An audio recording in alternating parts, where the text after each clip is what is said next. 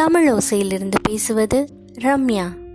நீங்கள் கேட்டுக்கொண்டிருப்பது தெனாலிராமன் கதைகள். இன்றைய தலைப்பு தோற்றத்தின் எதிரொலி. விஜயநகரத்தோட தளபதிக்கு ஒரு பையன் பிறக்கிறான்.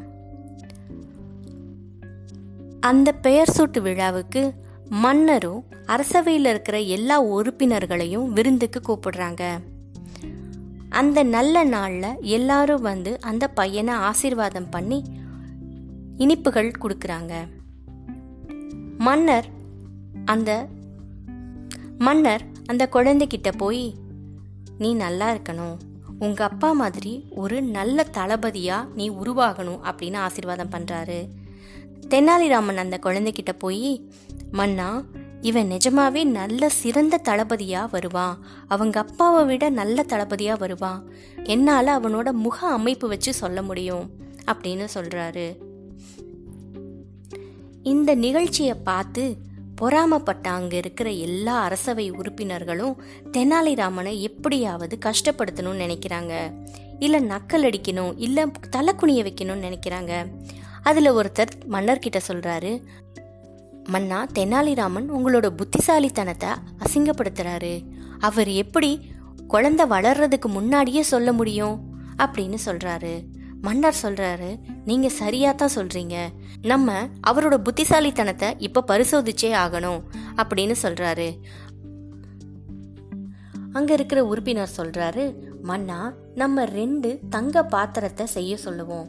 ஒரு இதுல கட்டி தங்கத்தையும் ஒரு இதுல வெறும் பானையையும் வைக்கலாம். இந்த ரெண்டு பானையையும் ஒரே மாதிரி செய்ய சொல்லணும். அதை உத்தரத்தில் கட்டி தொங்க விட்டுறலாம். தூரத்துல இருந்தே அதை தொடாம எதுல கட்டி தங்கம் இருக்கு எதுல தங்கம் இல்லைன்னு தெனாலிராமன் கண்டுபிடிக்கணும் அப்படின்னு சொல்றாரு. கிருஷ்ணதேவராயரும் அவர்கிட்ட இருக்கிற பணியாட்களை வச்சு இந்த பரிசோதனையை செய்ய சொல்றாரு. அதே மாதிரி தன்னோட பணியாட்களை வச்சு செய்ய வச்சதை அங்கே உத்தரத்தில் கட்டி தொங்க விட்டுறாங்க. தெனாலிராமனை கூப்பிட்டு மன்னர் சொல்கிறாரு இதில் ஒரு இதில் கட்டி தங்கம் இருக்கு இன்னொரு இதில் தங்கம் இல்லை. இதில் எந்த பானையில் கட்டி தங்கம் இருக்குன்னு நீ கண்டுபிடிக்கணும் அப்படின்னு மன்னர் சொல்கிறாரு ஆனா நீ அதை தொட்டு பார்க்க கூடாது தூரத்துல இருந்தே சொல்லணும் அப்படின்னு சொல்றாரு. தெனாலிராமன் அதுக்கு சொல்றாரு மன்னா எந்த பானைய கட்டி நீங்க தொங்க விடுறப்ப அசையாம ஒரே இடத்துல இருக்கோ அதுல கட்டித்தங்க இருக்கு. எந்த பானையை நீங்க கட்டி தொங்க விட்டுருக்கீங்களோ எது காத்துல அசைஞ்சுக்கிட்டே இருக்கோ அதுல தங்கம் இல்ல. நான் சொன்னது சரியா? அப்படின்னு சொல்றாரு. மன்னரும் அங்க அரசவையில இருந்த எல்லா உறுப்பினர்களும் தெனாலிராமன் சொன்னதை ஏத்துக்கிறாங்க.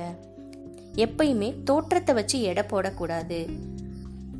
நம்ம அதை பரிசோதிச்சு தான் தெரிஞ்சுக்கணும். இதைத்தான் தெனாலிராமன் சொல்கிறாரு இது நம்ம வாழ்க்கைக்கும் பொருந்துங்க. எதையுமே எந்த விஷயத்தையுமே தோற்றத்தை வச்சு எடை போடக்கூடாது. அது சரியா இல்லையா அப்படின்னு பரிசோதிச்சு அப்புறமா தான் நம்ம தெரிஞ்சுக்கணும். இந்த மாதிரி இன்னும் ஏகப்பட்ட விஷயங்களை தெனாலி நமக்காக சொல்கிறாரு என்னெல்லாம் சொல்ல வர்றாருன்னு அடுத்த எபிசோடில் பார்க்கலாமா? நன்றி.